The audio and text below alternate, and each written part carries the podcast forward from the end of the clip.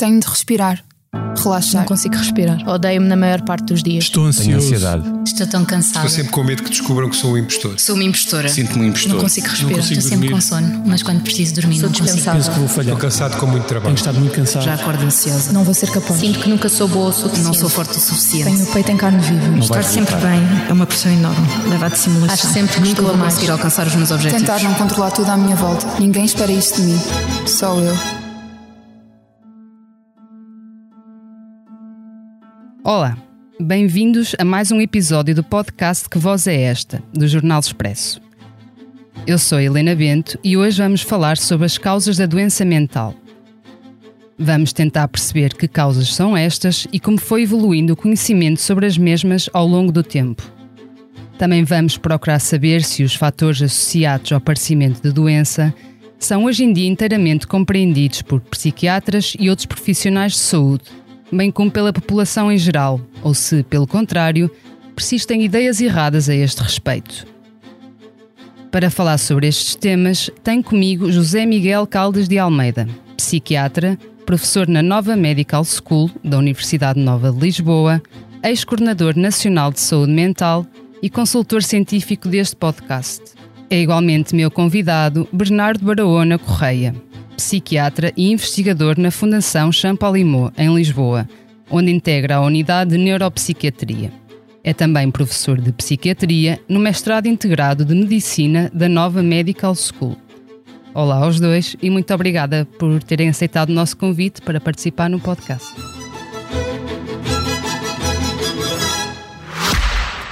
Esta é a nossa voz, a voz da Medis, sempre ao seu lado no acesso, prevenção e acompanhamento da saúde, com produtos e serviços que fazem bem ao corpo e mente. A cobertura de saúde mental, com psicólogos e psiquiatras online, e as ferramentas necessárias para um melhor conhecimento e acompanhamento da sua saúde mental estão disponíveis para todos os clientes. Saiba mais em medis.pt. Que voz é esta? É a voz de quem está e estará sempre ao seu lado. A Medis. Desde o início da psiquiatria moderna, há cerca de 200 anos, foram sendo avançadas inúmeras explicações para a doença mental. Durante o século XIX, foram propostas teorias sobre a transmissão hereditária da doença. Depois, com o desenvolvimento da psicanálise e o aparecimento do conceito de inconsciente, a atenção virou-se mais para as causas psicológicas. Mais tarde, já a partir da década de 1950, com o avanço das neurociências e, e também da farmacologia, e, e, e, além disso, a descoberta de vários transmissores e o papel desempenhado por estes no funcionamento cerebral, começou a acreditar-se que a explicação para tudo estava na nossa biologia. Mais tarde ainda ganharam destaque os fatores genéticos e hoje em dia sabe-se que, que todos estes fatores, mais os fatores sociais, desempenham um papel importante no aparecimento e na manutenção da doença. De forma resumida, penso que terá sido isto que aconteceu, mas seria útil enquadrar devidamente o tema. Por isso, professor Caldas de Almeida, como foi evoluindo o conhecimento sobre as causas da doença mental ao longo do tempo? Bom, primeiro que tudo, olá a todos. Uh, eu, eu começaria por, por responder à sua pergunta. Eu acho que uh, o, o conhecimento foi evoluindo à medida que foram evoluindo também os grandes paradigmas de, de científicos ou pré-científicos e os instrumentos de, de, análise e de investigação que estavam disponíveis. Portanto, o que nós vemos é que desde o princípio da, da era científica na psiquiatria, que foi mais ou menos, como disse, há 200 anos, e acho que a Helena resumiu bastante bem, eu iria só salientar dois ou três pontos. É que, ao princípio, a grande preocupação era conhecer as causas biológicas, porque era esse o paradigma científico que existia. Portanto, durante todo o século Houve tentativas de descrever as, as, as várias doenças mentais e de encontrar, uh, com base naquilo que era, uh, uh, enfim, que era acessível na altura, que eram as autópsias e era o uso do microscópio, de tentar perceber quais eram as lesões cerebrais, porque desde essa altura já, desde muito antes, se percebia que o cérebro tinha que ter um papel importante aí. Bom, e avançou-se bastante, mas chegou-se a uma altura em que, com aqueles instrumentos, não se podia ir muito mais longe. E é mais ou menos no princípio do, do século do século XX que começa a haver uma, uma maior atenção para os fatores psicológicos. E aí apareceram várias, várias teorias, várias abordagens. A psicanálise teve uma importância grande, uh, mas houve outras, outro, outro tipo de abordagens que foram, foram aparecendo, inclusivamente houve o desenvolvimento de, de várias uh, uh, hipóteses de, de, desenvolvimento de respostas terapêuticas biológicas, por exemplo, o eletrochoque, as, as curas através de outro tipo de choques, insulínico, etc. Chegou-se a uma altura em que, uh, graças ao desenvolvimento de várias ciências, sobretudo da psicofarmacologia, foi possível começar a pensar, uh, e ao desenvolvimento da biologia molecular, foi possível começar a pensar noutras hipóteses explicativas. E aí começa todo o desenvolvimento das neurociências que, que referiu e que eh, estamos ainda hoje, uh, enfim, a, viver uma fase de desenvolvimento grande nessa, nessa área.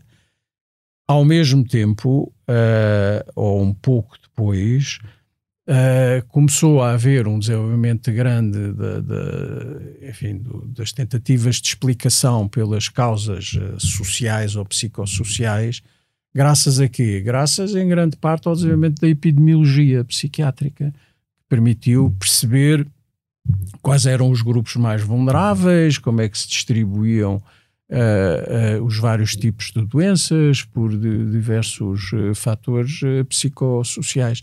Bom, e entretanto o que se percebeu, e eu parava aqui, eh, o que se percebeu é que é verdade que se deu grande atenção a fatores biológicos em determinadas fases eh, e a, outro, a fases. outros, mas o que hoje há um consenso grande, e esse é que eu acho que foi um desenvolvimento enorme, é que não se explica uh, uh, muito só Através reduzindo de... a um tipo de, de fatores, até porque eles, hoje sabemos, existem em interação complexa o tempo todo. O que é que eu quero dizer com isto?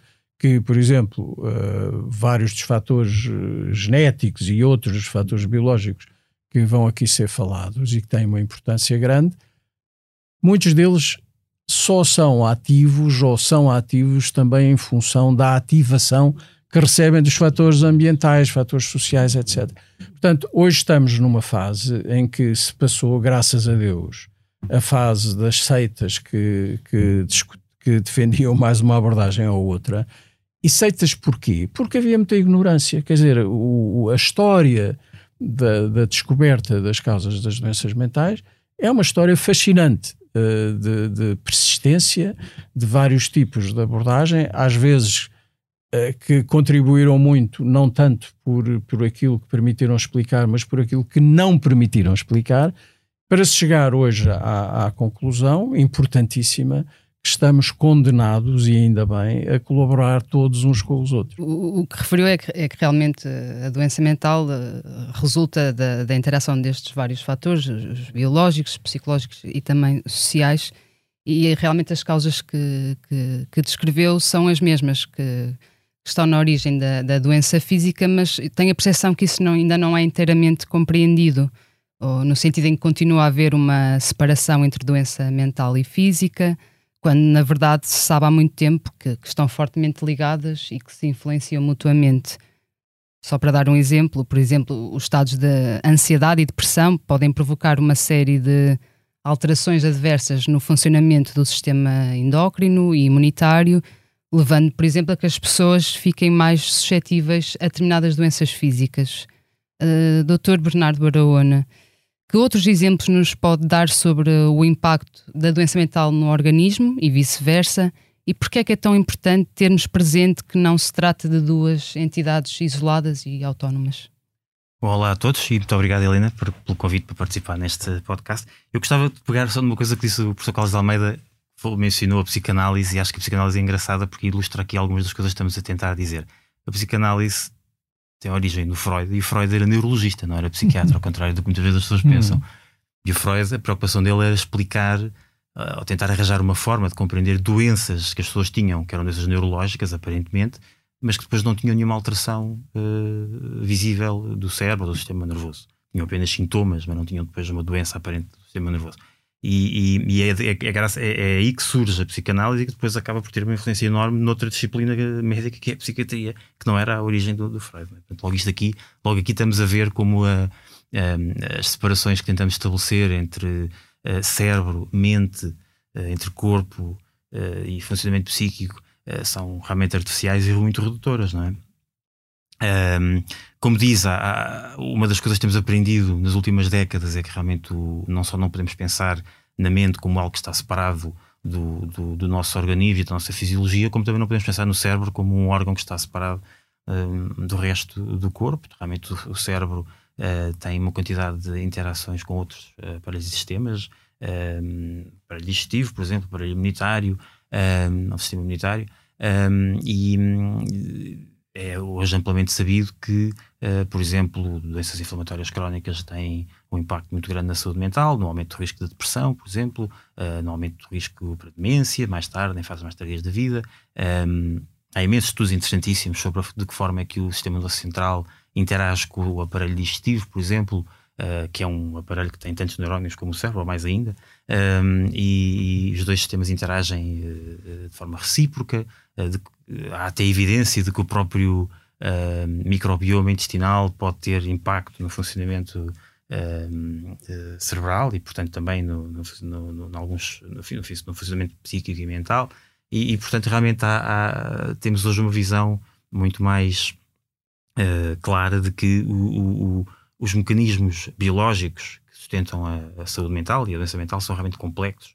Um, e, e e multifatoriais. É? Portanto, nós quando falamos de, bio, de fatores biológicos, geralmente as pessoas estão a pensar em mecanismos fisiológicos, moleculares, celulares. Era uma, é? era uma das perguntas é, que, estão, que exatamente, si. que estão associados à doença mental. E a maneira como isso geralmente é estudado é pegar em pessoas que têm determinada doença mental, que é definida clinicamente, com base nos seus sintomas, e depois a seguir irmos comparar essas pessoas com pessoas saudáveis e tentarmos encontrar diferenças é? em marcadores, eh, em biomarcadores, como se podem ser eh, podemos usar neuroimagem, podemos usar neuroimagem funcional ou estrutural, podemos usar eh, enfim, toda uma série de, de, de, de, fontes de informação biológica para tentar encontrar diferenças biológicas entre estes grupos de pessoas.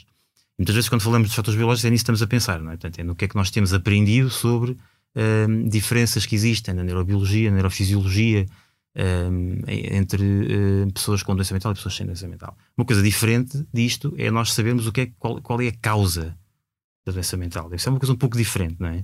Nós já sabemos muita coisa sobre uh, que diferenças é que existem, por exemplo, entre o cérebro de uma pessoa com doença obsessiva compulsiva e uma pessoa saudável. Já sabemos uma série de coisas sobre diferenças que existem em termos de estrutura cerebral, de, fun de funcionamento cerebral, de, de, bioquímica cerebral, etc. Sabemos uma série de coisas.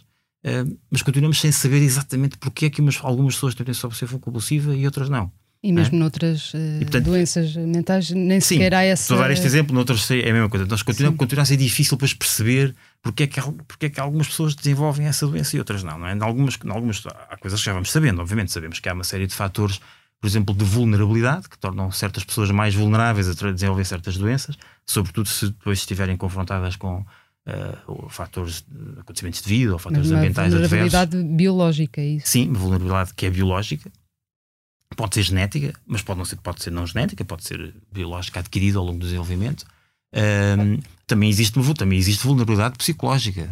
Podemos formular a coisa desta forma, não é? Sabemos que há certas, certas personalidades ou certas uh, personalidades mais desadaptativas que também tornam as pessoas mais vulneráveis a desenvolver certas doenças mentais. Também é outra forma de encarar a, a, a questão. Portanto, logo aqui também, também estamos aqui a ver uma outra coisa interessante: é que temos muitas vezes modelos diferentes para explicar aspectos diferentes da mesma doença. É? Podemos ter modelos mais psicológicos, que são mais fáceis para compreender certos aspectos. Uh, podemos ter fatores bio, modelos biológicos que nos permitem compreender outros aspectos completamente Eu diferentes. ia deixar Sim. a parte do, dos fatores uh, psicológicos mais, mais para a frente e perguntar-lhe em específico sobre os fatores genéticos que estão enquadrados nos, nos biológicos, segundo sei, e perceber que que, que, avanços foram feitos, o que é que se sabe hoje em dia sobre o, a importância ou a influência destes fatores genéticos e que avanços foram sendo feitos ao longo dos últimos anos? Nas últimas décadas houve uma, um investimento enorme em, em investigação uh, sobre a genética das doenças mentais, aliás, como a genética médica em geral. Um, e hoje em dia sabemos seguramente muita coisa sobre uh, uh, o determinismo genético na, na, nas doenças mentais, mas uma coisa que é importante perceber é que é verdade, por um lado, que há doenças mentais que são mais hereditárias do que outras, portanto, há doenças mentais que tendem a agregar-se em famílias.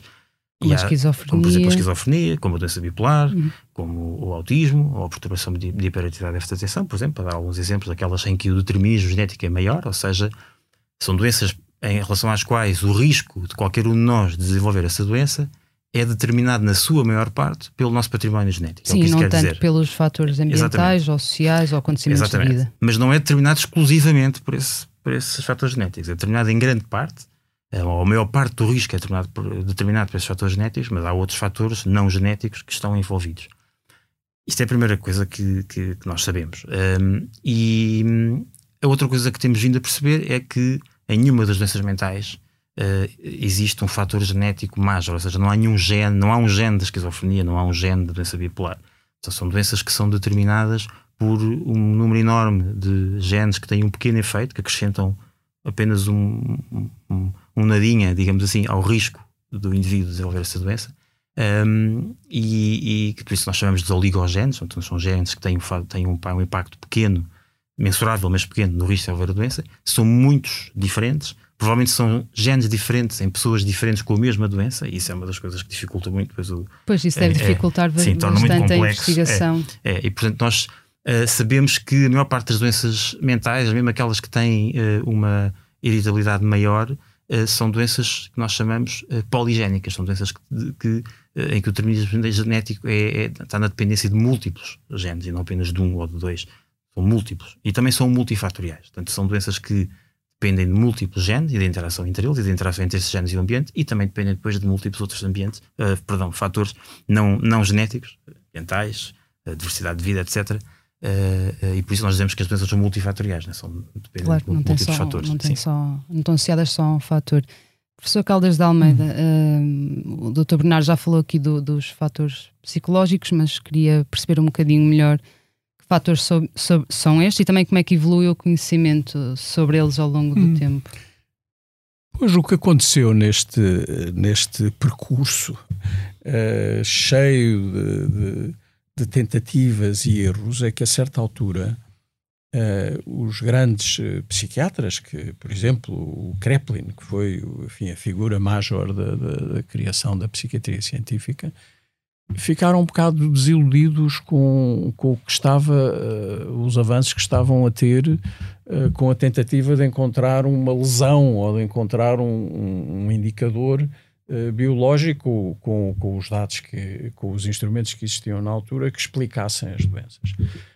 e inteligentemente o que eles começaram a tentar foi pensar, bom, nós se calhar o que temos que fazer agora também é falar com os doentes, ouvir o que eles têm para nos dizer, quais são as experiências que eles têm. É que uma pessoa com uma psicose, uma esquizofrenia, o que é que ele sente? O, como é que ele experimenta ouvir voz? Portanto, houve imenso trabalho. Sim, até ali o próprio doente estava um bocadinho excluído do, Sim, do Ouvia-se, mas aí há uma atenção muito grande e esse, esse trabalho foi precioso porque tornou possível, ainda hoje está a tornar possível desenvolvimentos disso.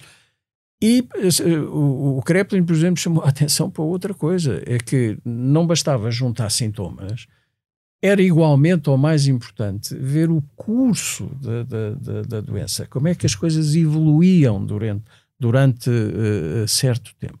Bom, outras pessoas, como os, o Freud e outros, começaram a tentar ouvir o que é que as pessoas diziam das suas experiências que, que podiam estar ligadas ao inconsciente e a coisas ligadas com os primeiros tempos de vida.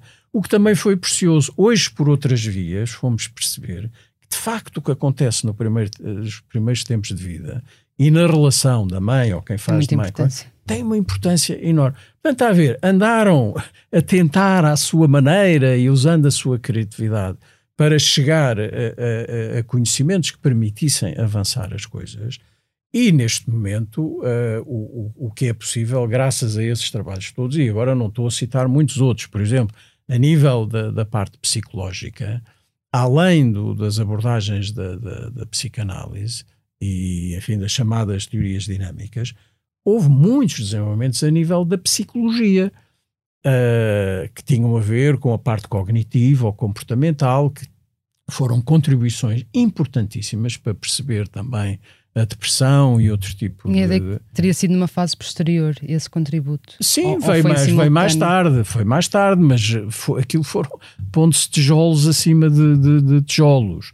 Uh, e, e, e, que tornou possível depois outras sínteses, inclusivamente, a certa altura, os psicólogos os que se debruçavam uh, para estudar uh, as, as, causas de, psicológicas que tinham quase todas a ver com problemas que surgiam no desenvolvimento das funções psicológicas, fossem elas uh, a nível dos afetos, ou a nível da, da cognição, ou a nível de comportamentos, etc.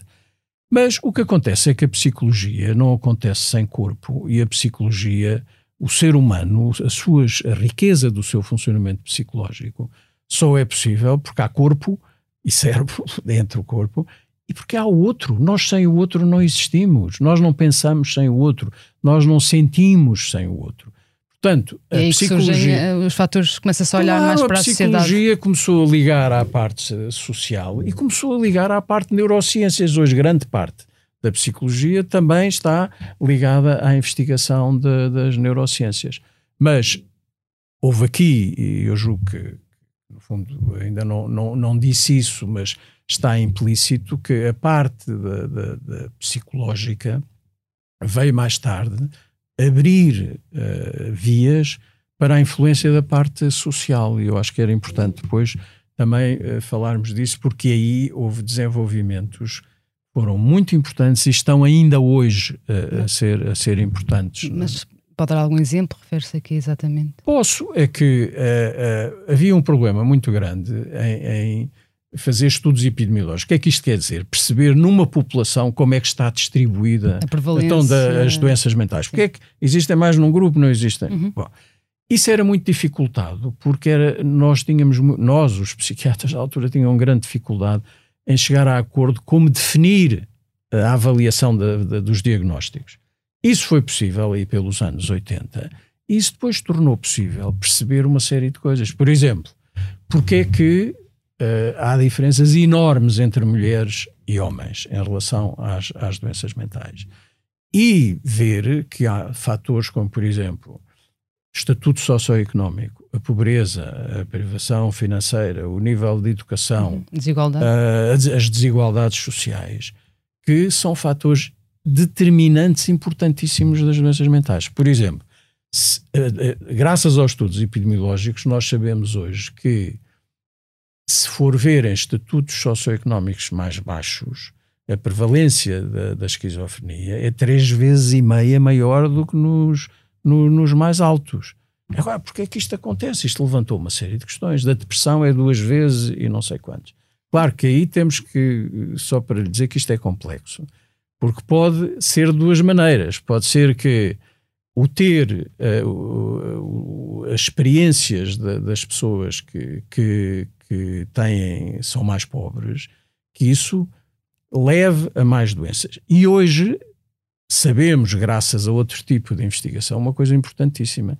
É porque é que ser mais pobre ou ter um nível de educação mais baixa vai fazer as pessoas terem mais depressão e terem mais esquizofrenia. Tem a ver com, com o acesso? Uh, não, não, não, antes disso. O acesso é importante, mas antes disso tem uma coisa que é o stress. O que nós hoje sabemos é que, eh, como, como já aqui o professor Bernardes uh, referiu, as pessoas têm vulnerabilidades diferentes ligadas a fatores genéticos ou outro tipo de fatores. Por exemplo, fatores que ocorreram durante a gravidez ou coisas obstétricas, infecções, etc.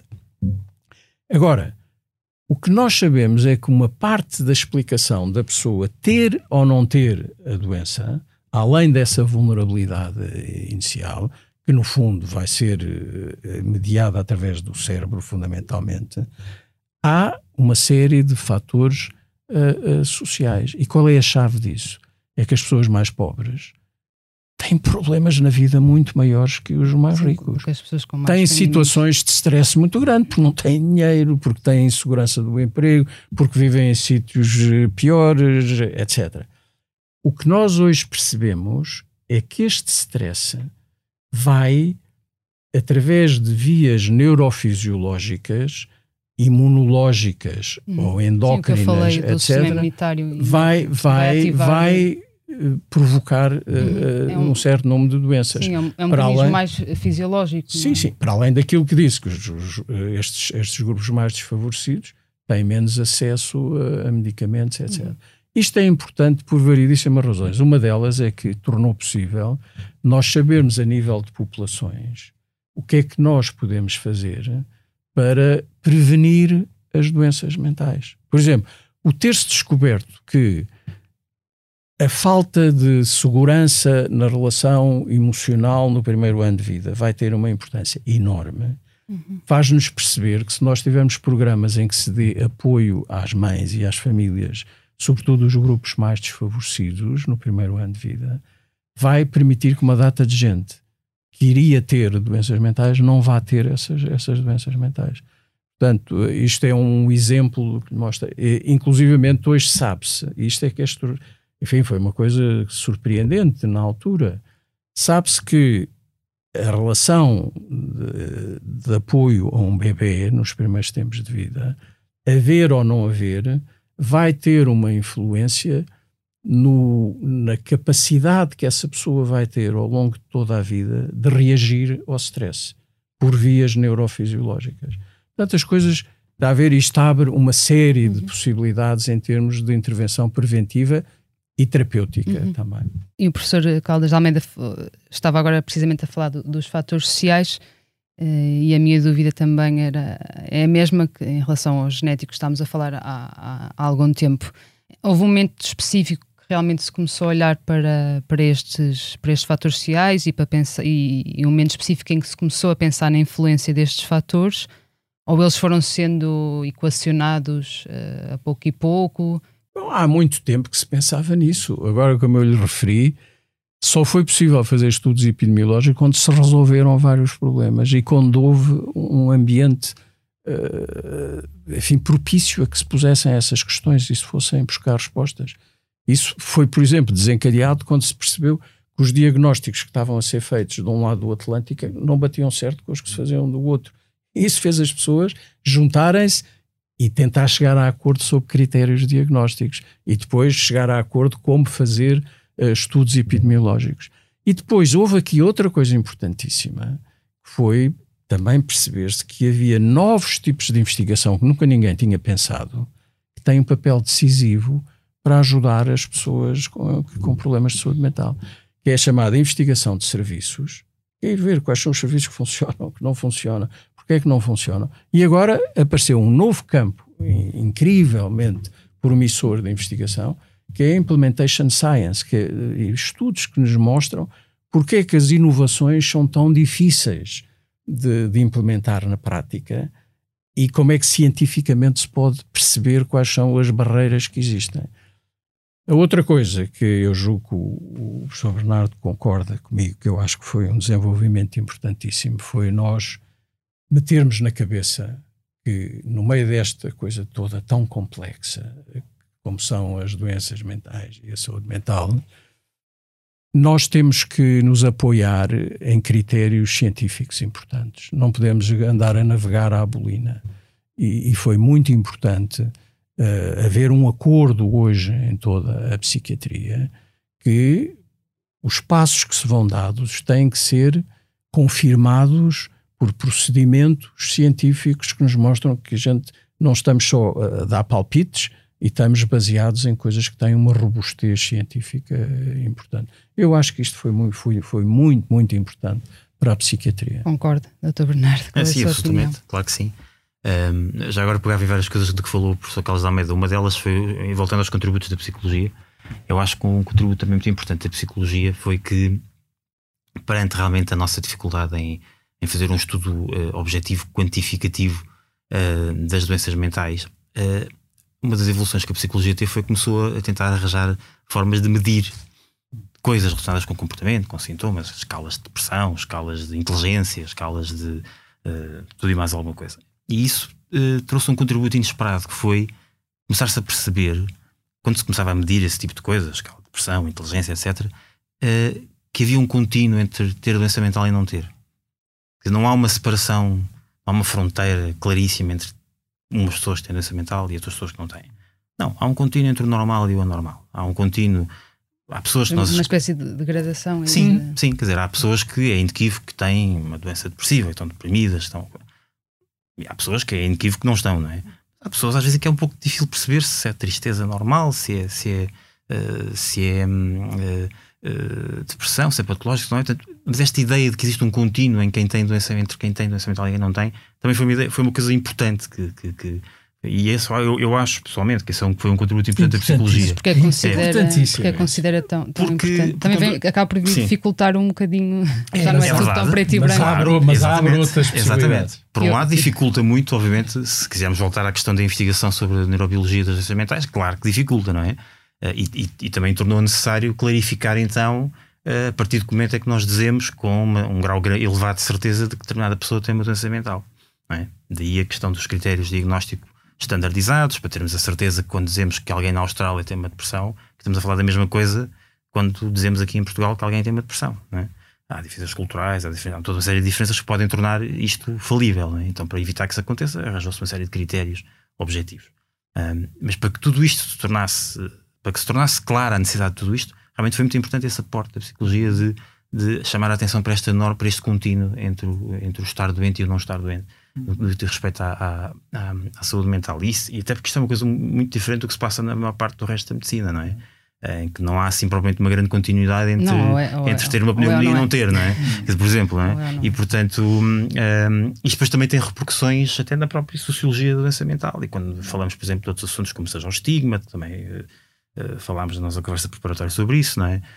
Um, o, o realmente que as pessoas com doença mental não são diferentes das outras, isto não, é uma coisa, é uma ideia pelo qual nós psiquiatras nos batemos muito, não é? E, e, esta ideia da continuidade entre, entre a doença e a não doença é também um elemento muito importante disso. No é? sentido de combater sim, também o estigma. Sim. Mas eu, eu gostava de dar aqui um exemplo que eu acho que é muito importante. O, o, quem está a ouvir isto perceba a revolução que está por trás do que o professor Bernardo diz grande parte das doenças mentais começam com coisas muito ligeiras, com sintomas que são transitórios, são inespecíficos e são reativos, sobretudo. É preciso estar com muita atenção para ver aquilo acontecer. O saber que há esta evolução e estar e ter um sistema de saúde que possa estar atento a identificar essas coisas nos, nos estadios iniciais das doenças pode permitir evitar que muitos destes casos evoluam depois para uma doença plenamente estabelecida. Isto já está a ter implicações, em, olha, na esquizofrenia, por exemplo, enormes. Já há programas especiais para poder identificar de forma precoce aquilo que muito provavelmente pode vir a ser uma esquizofrenia se não se fizer nada. Em adultos jovens, sintomas muito precoces. Uhum. E para os próprios também eh, dar informação aos próprios. Exatamente. Também há Exatamente. este lado de, das próprias Parte dessa saberem... intervenção é dar às pessoas informação para elas próprias tomarem conta de, dos riscos que estão a ocorrer. Exatamente. Eh, enfim, deu, deu o exemplo da, da esquizofrenia, uh, mas se calhar noutro tipo de perturbações, como por exemplo a ansiedade, ou enfim, generalizada, ou, ou a depressão. Uh, também nota que, que esse trabalho também esse trabalho também está a ser feito de, de claro de, na psiquiatria de ou há mais forma dificuldades na psiquiatria de forma geral quanto mais tempo passa desde os primeiros sinais até a, a doença ser diagnosticada e tratada pior vai ser o prognóstico e mais complicado vai ser a reabilitação. A minha questão era se realmente todos os profissionais de saúde ou se, se estão conscientes uh, a respeito não, isso é uma, todos disso, quem, quem sabe psiquiatria sabe isso. aplicado na prática, tendo em conta também alguma falta de recursos. Não, o problema não é só de recursos, é de organização do sistema de cuidados. Esse é que é, esse é, que é o grande problema. Um dos grandes desafios, a meu ver, que nós temos hoje em dia é criar um sistema de, de, de, de cuidados de saúde mental que permita ir respondendo aos problemas que existem logo na primeira fase, depois na, na fase a seguir, até à fase da doença grave. Isto tem implicações organizacionais enormes, em que a maior parte dos países ainda não estão lá, não somos Mas só isso está nós. definido, eh, os nossos serviços foram reorganizados. Ainda não estão organizados para isso, longe disso, longe disso. Nós ainda estamos muito ao princípio. E depois há outra coisa, não, quer dizer, nós hoje em dia também temos uma noção da prevalência dos problemas de saúde mental uh, que, que, não tínhamos, se calhar, há 30 ou 40 anos atrás, não é? De que realmente há muito mais pessoas com necessidades de cuidados na área de saúde mental. Um, e é claro também hoje que os serviços especializados em saúde mental não têm capacidade para dar resposta a todas as pessoas que têm essas necessidades. E, portanto, a organização dos cuidados passa também pela integração dos cuidados primários, de, ou seja, médicos de família e outros níveis do sistema de saúde, um, no, no, tratamento das necessidades de saúde mental da população. Isso penso que também é um aspecto que, Sim, que meu, é importante. O, o, que eu estava a tentar notar é que uhum. isso está definido no sentido em que a ideia é, é, fazer isso e uhum. aplicar uhum. isso à prática. As o, linhas orientadoras o problema, estão. O problema estão que eu lhe disse há bocado é que a implementação das reformas dos serviços de saúde mental é um dos processos mais difíceis de implementar, por várias razões. E não é em Portugal. Em Portugal tem sido especialmente difícil, comparando com países parecidos com, com os nossos. Mas em todo o lado é muito difícil. Demora vários anos, às vezes muitos anos, a conseguir passar de saber o que há a fazer é isto, até ter isto feito. E isto não depende só do, do, do, do acordos entre psiquiatras, não depende só de, das leis, depende, sabe de quem? De todos nós, todos, dos ouvintes que nos estão a ouvir.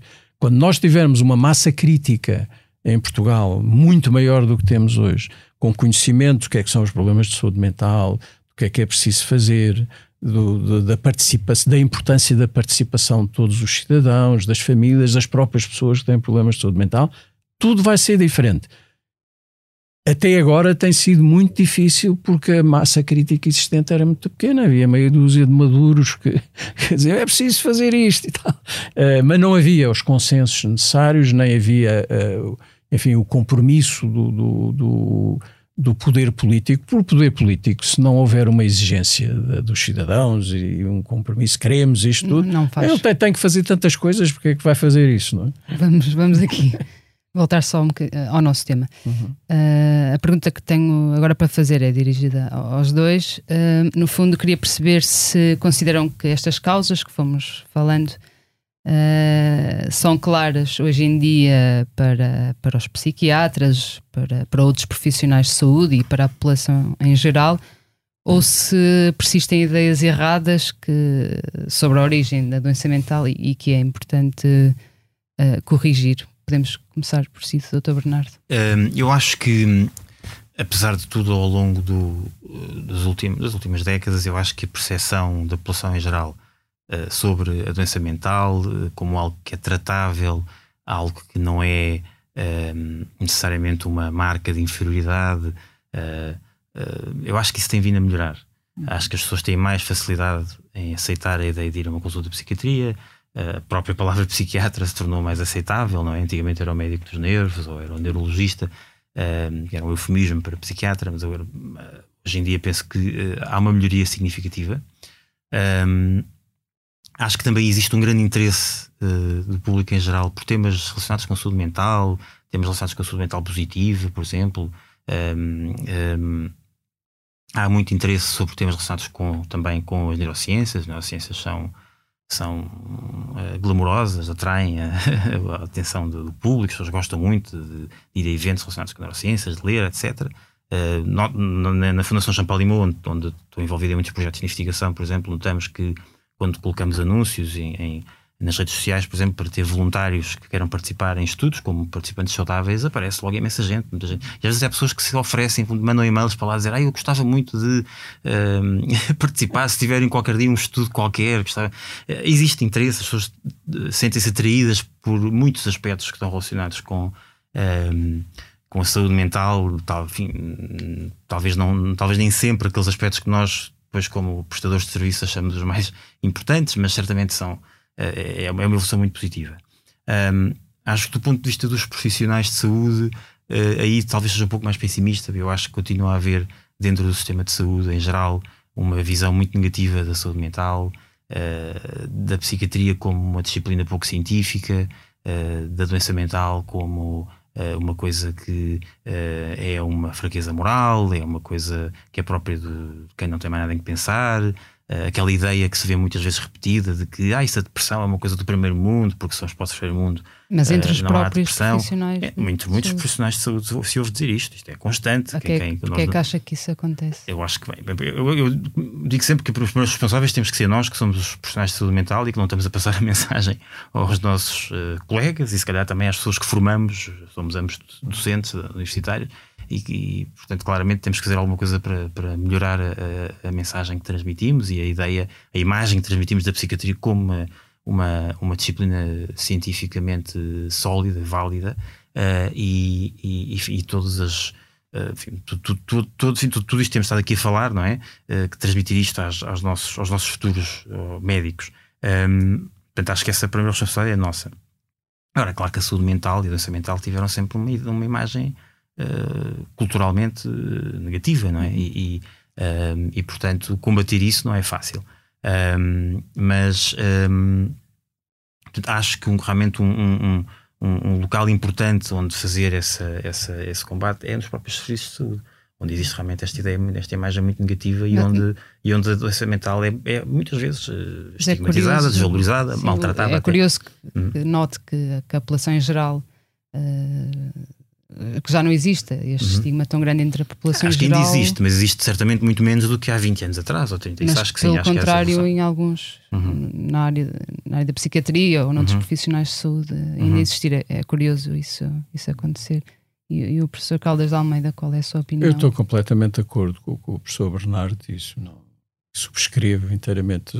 Acrescentaria, talvez, que o grande problema que na origem disto tudo está é a ignorância é a ignorância. Quer dizer, o estigma aparece, na minha opinião, uh, primeiro porque uh, todos temos medos da loucura. A loucura é uma coisa que nos assusta a todos, os que estamos aqui claro. e os que estão a ouvir-nos e tal. Esta ideia de que a gente perde o controle sobre o que pensa e o que faz é uma coisa muito, muito assustadora. Sempre foi ao longo da história e vai continuar a ser, não, não, não, não desaparece completamente.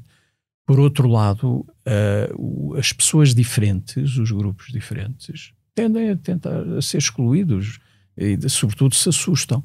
Agora, nós estamos numa fase boa neste, neste aspecto e eu acho que se têm dado grandes progressos. Primeiro, porque o Covid uh, fez muita gente experimentar coisas que nunca tinha pensado e teve muito tempo para pensar lá em casa sobre, sobre estas coisas. Sim, sim. Uh, uh, e por outro lado, nós estamos numa fase histórica em que grupos que eram completamente excluídos uh, por serem diferentes. Uh, estou a pensar, as mulheres que foram completamente maltratadas excluídas e vítimas das piores tropelias que a humanidade uh, soube inventar, as pessoas com orientação sexual diferente dos heterossexuais, os que de raça diferente, quer dizer, a humanidade tem exterminado bilhões de pessoas ao longo da história, entre os quais as pessoas com, com doença mental. Nós estamos numa fase boa, sobretudo as pessoas que têm problemas de doença mental, porque não estão mais sozinhas. Uh, têm as mulheres, têm todos os outros grupos vulneráveis uh, com que lutar em conjunto. E mais, e agora fazemos todos parte de uma comunidade que são aqueles que percebem que têm que fazer qualquer coisa para evitar que isto arda tudo daqui a uns anos e que os nossos filhos e netos tenham uma terra para habitar. Portanto, nós fazemos parte de, de uma coisa que, que, está a acontecer isso é, e que vai, vai melhorar, espero eu, não é? Há razões para o otimismo nesse aspecto. É a nossa expectativa, a expectativa de todos nós. Bom, chegamos ao fim do nosso tempo. Obrigado aos dois por terem estado connosco. Na próxima semana estará cá a minha colega Joana Pereira Bastos para moderar outra conversa sobre saúde mental.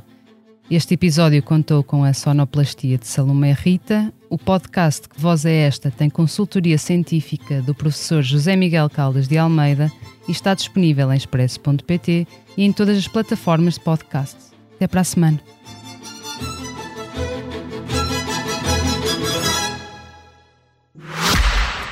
Esta é a nossa voz, a voz da Medis, sempre ao seu lado no acesso, prevenção e acompanhamento da saúde com produtos e serviços que fazem bem ao corpo e mente.